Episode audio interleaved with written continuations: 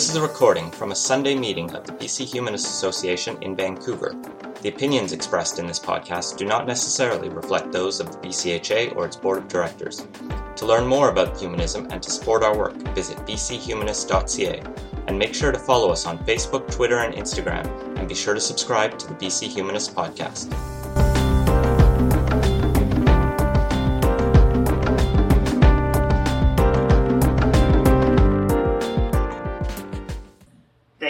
Thank you. For having me.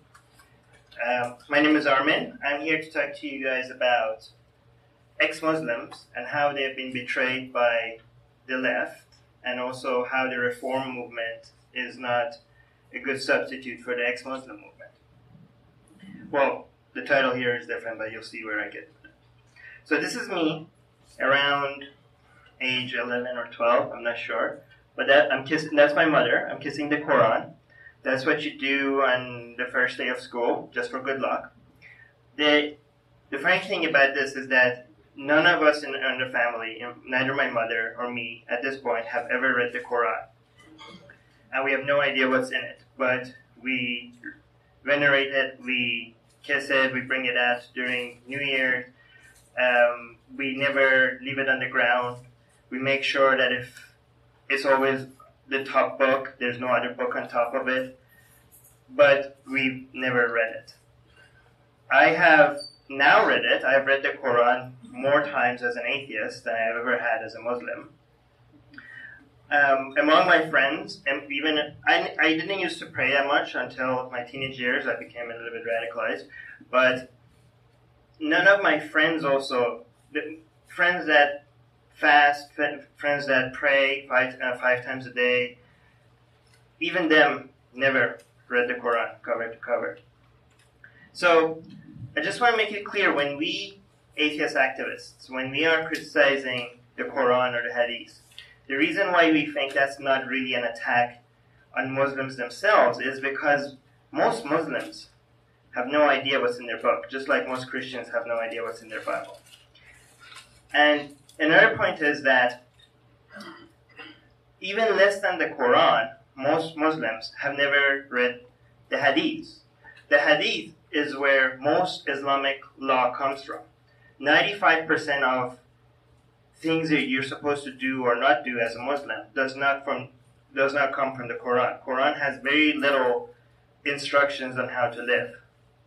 So even among the minority of Muslims that have read the Quran or know the Quran, among those people, a very small minority of them have read the Hadith. So when when I say when or when my other atheist activists when we say Islam is a violent religion or is oppresses women or is homophobic, and then people come and say, well, I have Muslim friends. They seem like nice people. Most Muslims are not violent, most Muslims are peaceful, good people. Well, there's a there's a difference between talking about Islam and scripture and talking about Muslims. Just like there's a difference between understanding what Christianity teaches and what Christians do and are like. Even though the actual Islamic law is not really practiced by many Muslims, it does creep into government and it does creep into power because religion is a very good tool to oppress. So you can see that one of the hadiths, which is one of the Islamic laws, which is that you're not supposed to leave, leave Islam, right? If you're a Muslim, that's a you're Muslim for life.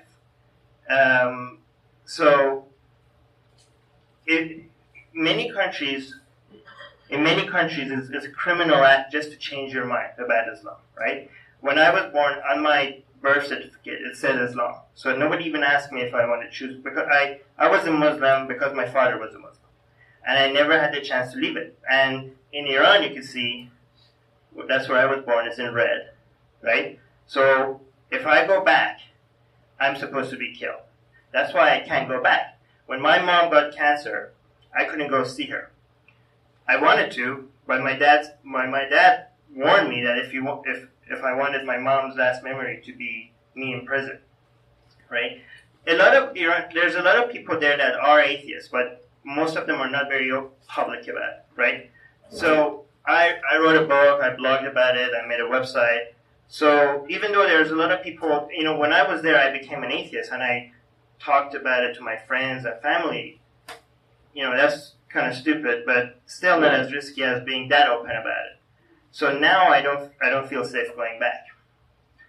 Um, a lot of people say, again, well, there's nowhere in the Quran that says that if you leave Islam, that you're supposed to be killed.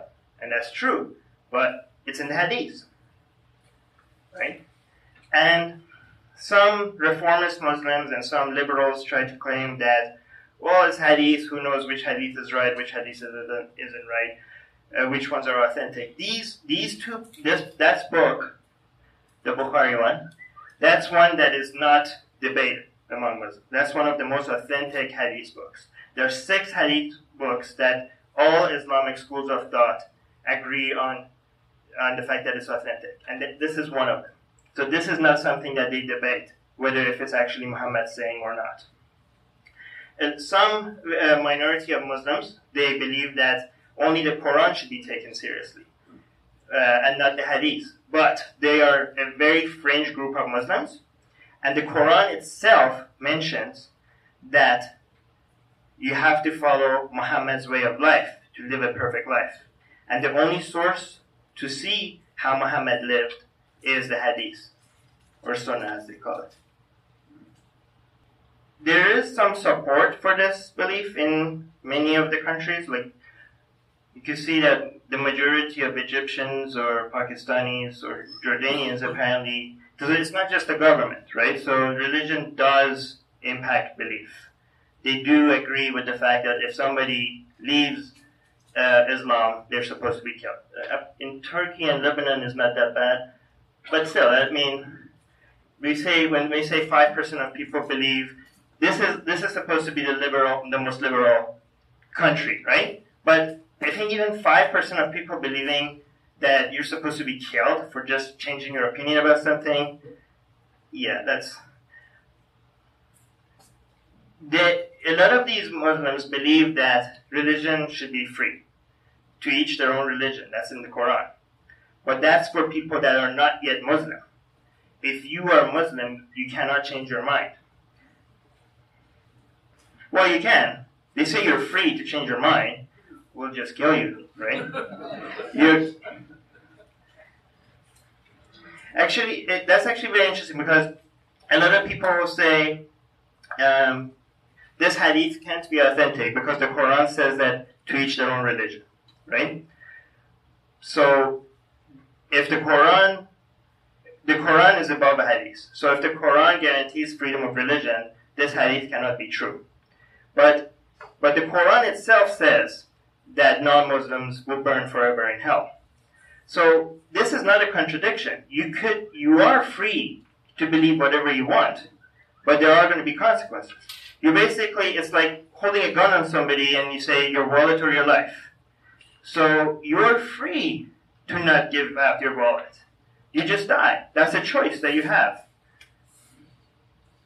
So if the Quran introduces hell as a consequence of not being a Muslim, and that still doesn't contradict with the fact that to, to each, uh, everybody is free to choose their religion. Therefore, killing somebody for leaving Islam also doesn't contradict having the freedom to choose your religion.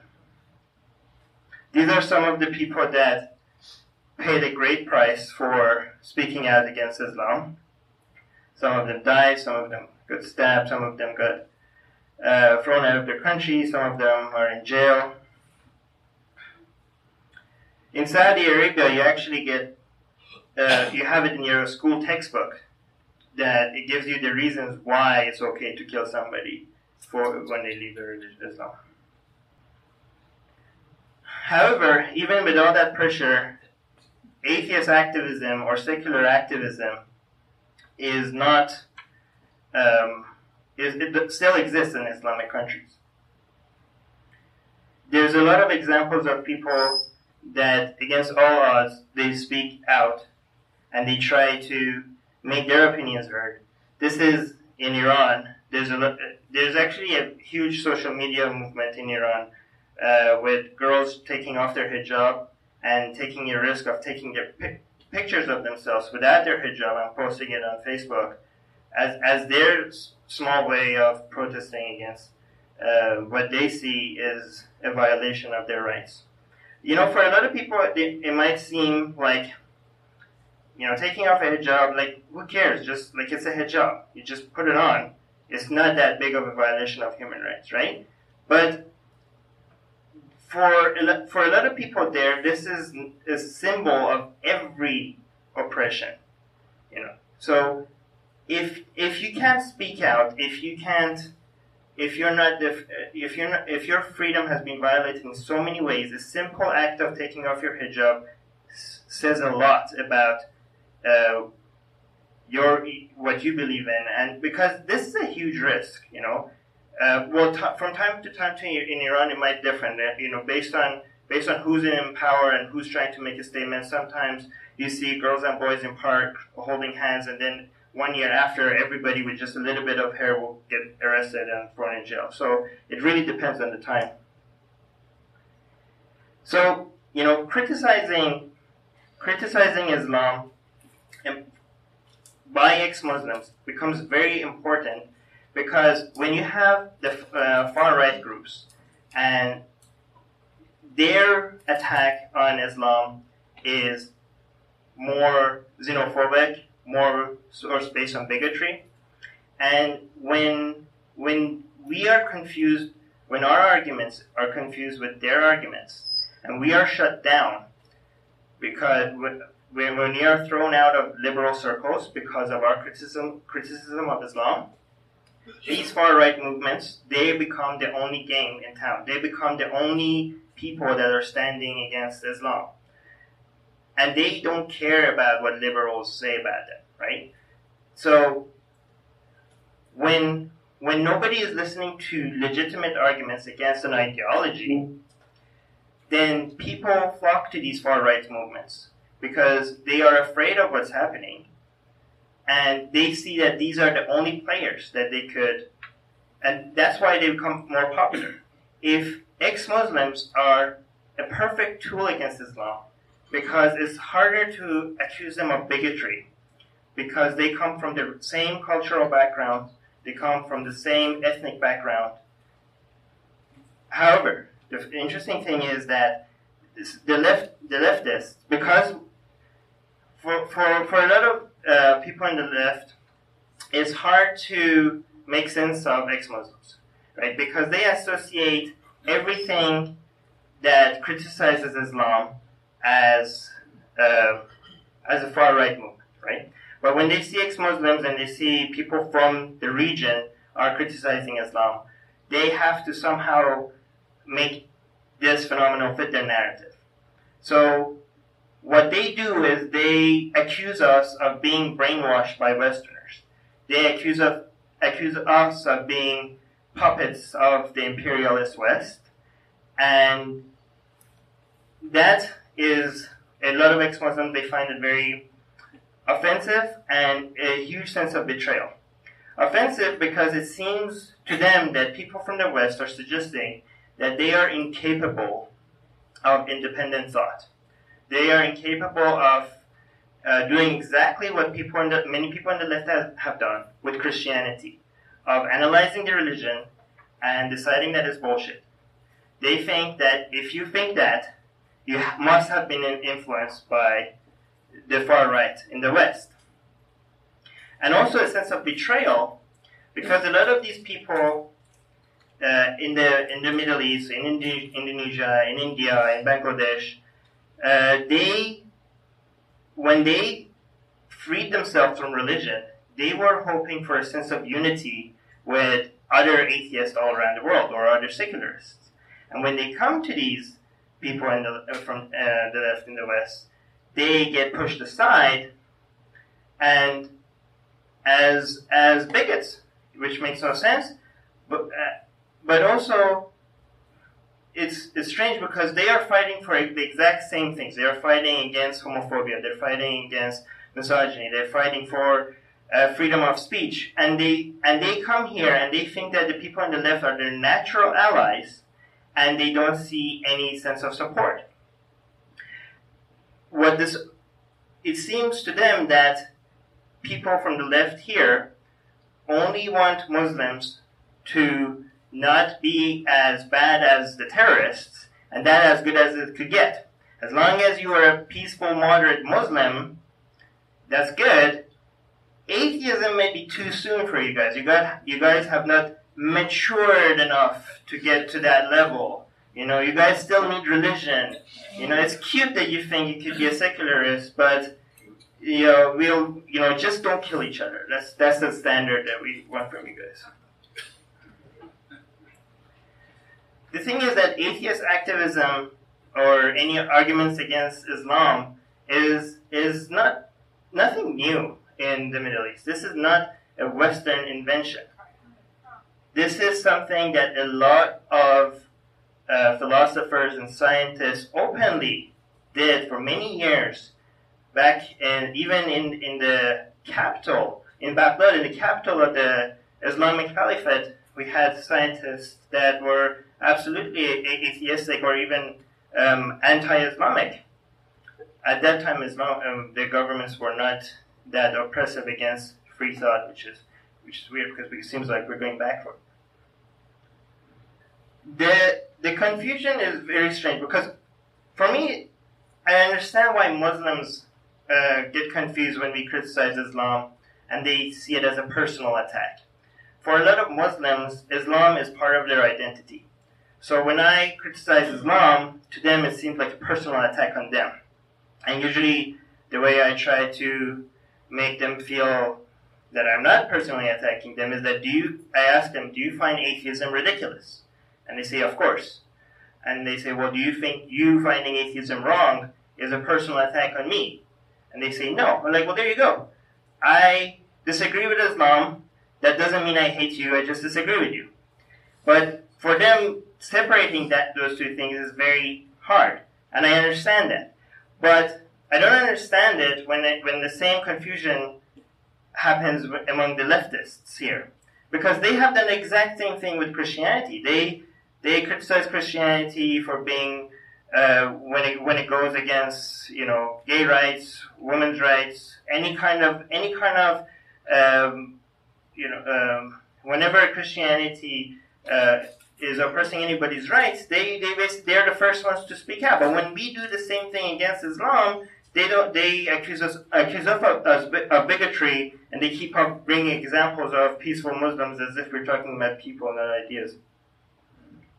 Yeah, so this is exactly uh, the same thing I said. So liberals basically are supposed to be champions of liberty, but when we try to do that in Islamic countries, they they they don't support us because apparently what they are fighting for is only good for where they live, but not good for where Muslims live.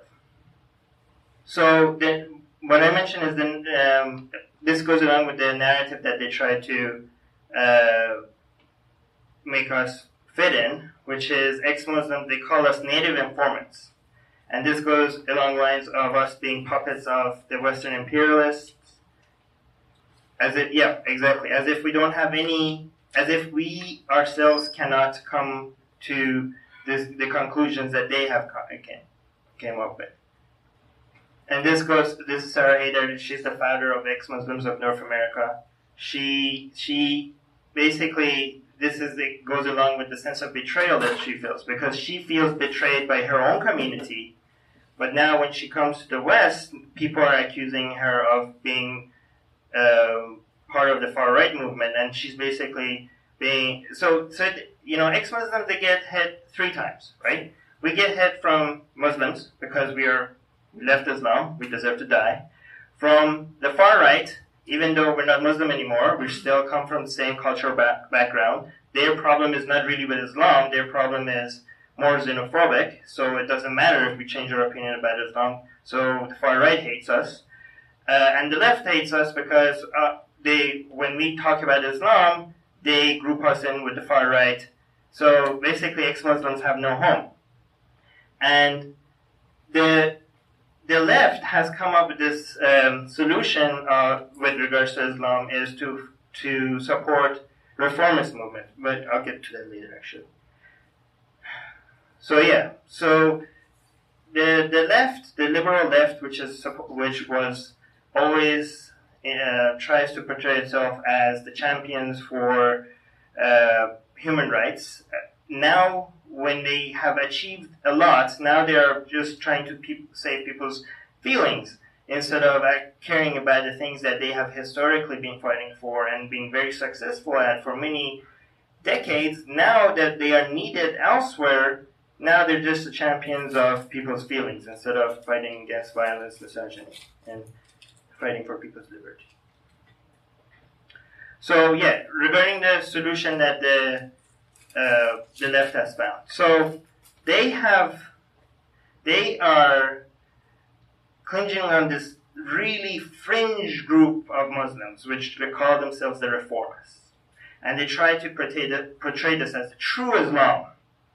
And Muslim reformists are, are different from Muslim moderates. Muslim moderates are Muslims that basically care more about their day-to-day lives than Islam itself, right? They, I mean, they call themselves Muslims, but they are mostly worried about their careers or about their jobs, about you know things that you, most of us care about. But uh, but then you have the Muslim fundamentalists, and then you also have the reformists. Reformists do spend a lot of time caring about Islam, but they are trying to portray true Islam as something different than than the fundamentalist Islam.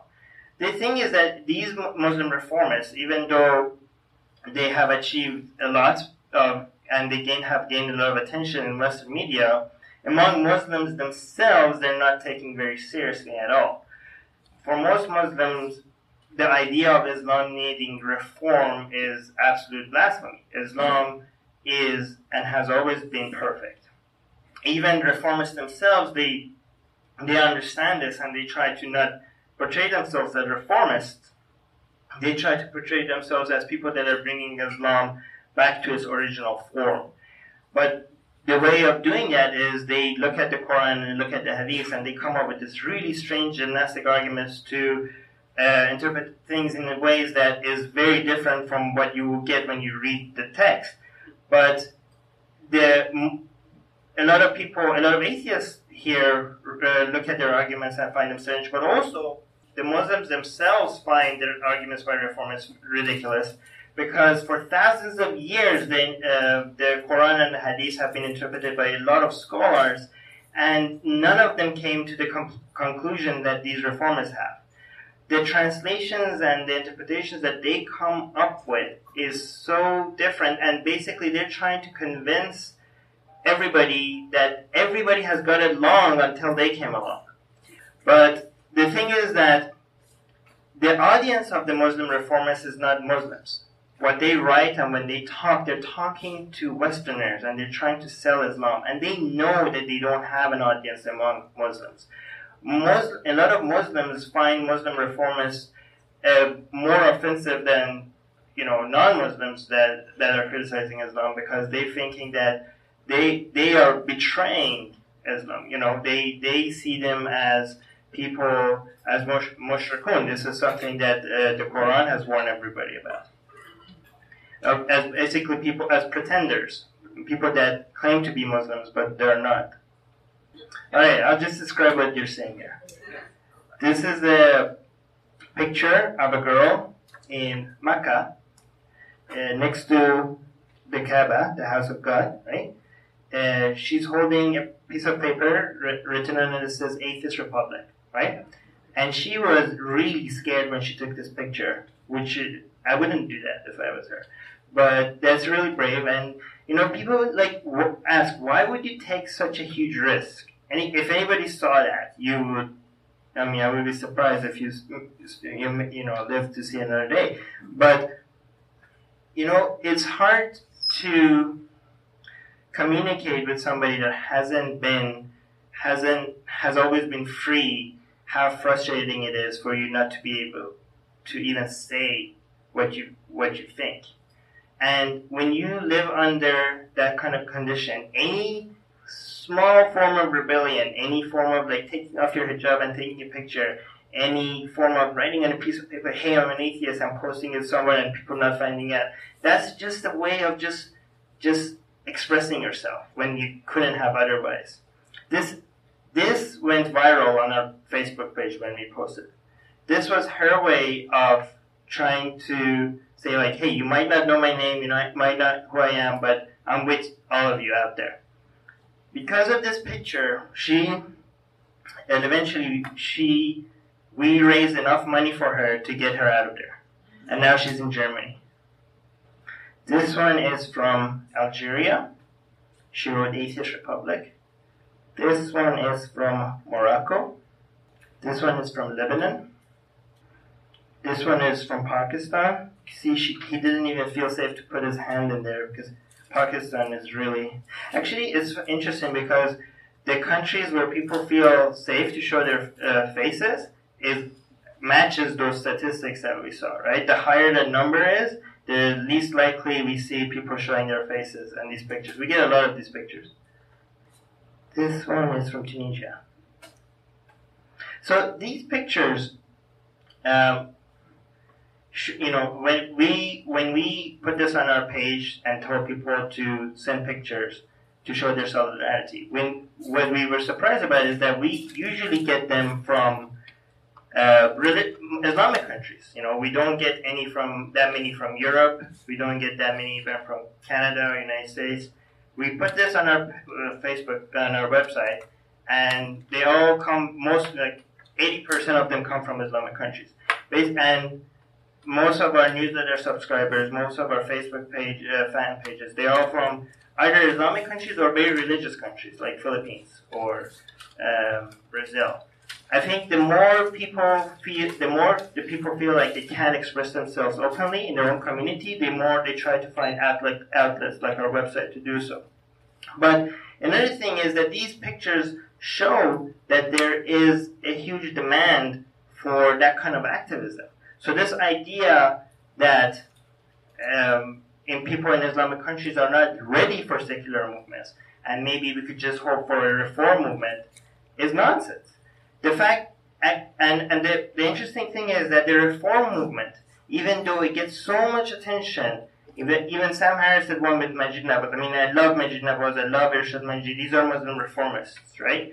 But their numbers, you know, no, you know, they are not convincing Muslims. They are convincing Westerners that, hey, we might have a more peaceful version of Islam. But it is the ex-Muslim movement right now that is achieving huge numbers in the Middle East, in other Islamic countries. They're, the, the younger generation of people in, in these countries, they are in much greater numbers leaving Islam rather than being convinced in a more moderate version of Islam. People that take Islam seriously, most Muslim moderates don't take Islam seriously. People that take Islam seriously either become radicalized or leave it altogether. It's very rare for somebody to read the Quran and read a verse that says that you could hit your wife and come up with an interpretation that it does not mean that. This last page is, shows that there, if you go to atheistrepublic.com, there's a green button almost on every page that if you click, you could leave an audio message. And when we did that, there was a lot of people from uh, many, many, different countries that left us an audio message. So if you if you also go to Atheist Republic and if you want to leave an audio message, if you want to leave a message of support for ex-Muslims, or if you want to share your thoughts or ideas about anything, you could leave it. You just go to atheistrepublic.com and click one of those green buttons, and it's going to be there.